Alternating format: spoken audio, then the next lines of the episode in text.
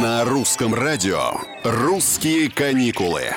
Привет, с вами Петр Кузнецов. Мы продолжаем путешествовать по нашей стране, рассказывая вам о необычных местах, визит которых не стоит откладывать даже на следующий год. Встать на серф на краю земли. Как вам? Добро пожаловать, именно так, а не welcome, на Халактырский пляж. Это Камчатка, и это фактически берег открытого Тихого океана. А на деле Авачинский залив. И главное тут, на самом деле, черный песок. Ради него к пляжу едут многие туристы. Песок полезен для кожи и прилипает на настоящие магниты. И сюда нельзя иностранцам, даже из бывшего СССР. Если засекут, в лучшем случае возьмут штраф 2000 рублей, в худшем выдворят из страны. Все из-за того, что тут погранзона и место считается зоной с регламентированным посещением. Какая экзотика!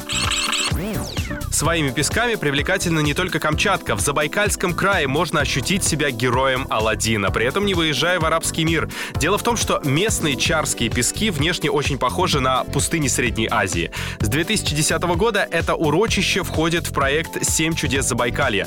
Его еще называют самой неправильной пустыней на свете. Маленькая, уютная, но не игрушечная. Здесь все по-настоящему. Хотя площадь барханного поля всего 50 квадратных метров. Заблудиться, то есть, невозможно. Пески со всех сторон, тем более, окружены тайгой, болотами и ручьями. Это невероятное сосуществование двух теоретически несовместимых типов ландшафтов и является самым удивительным фактом.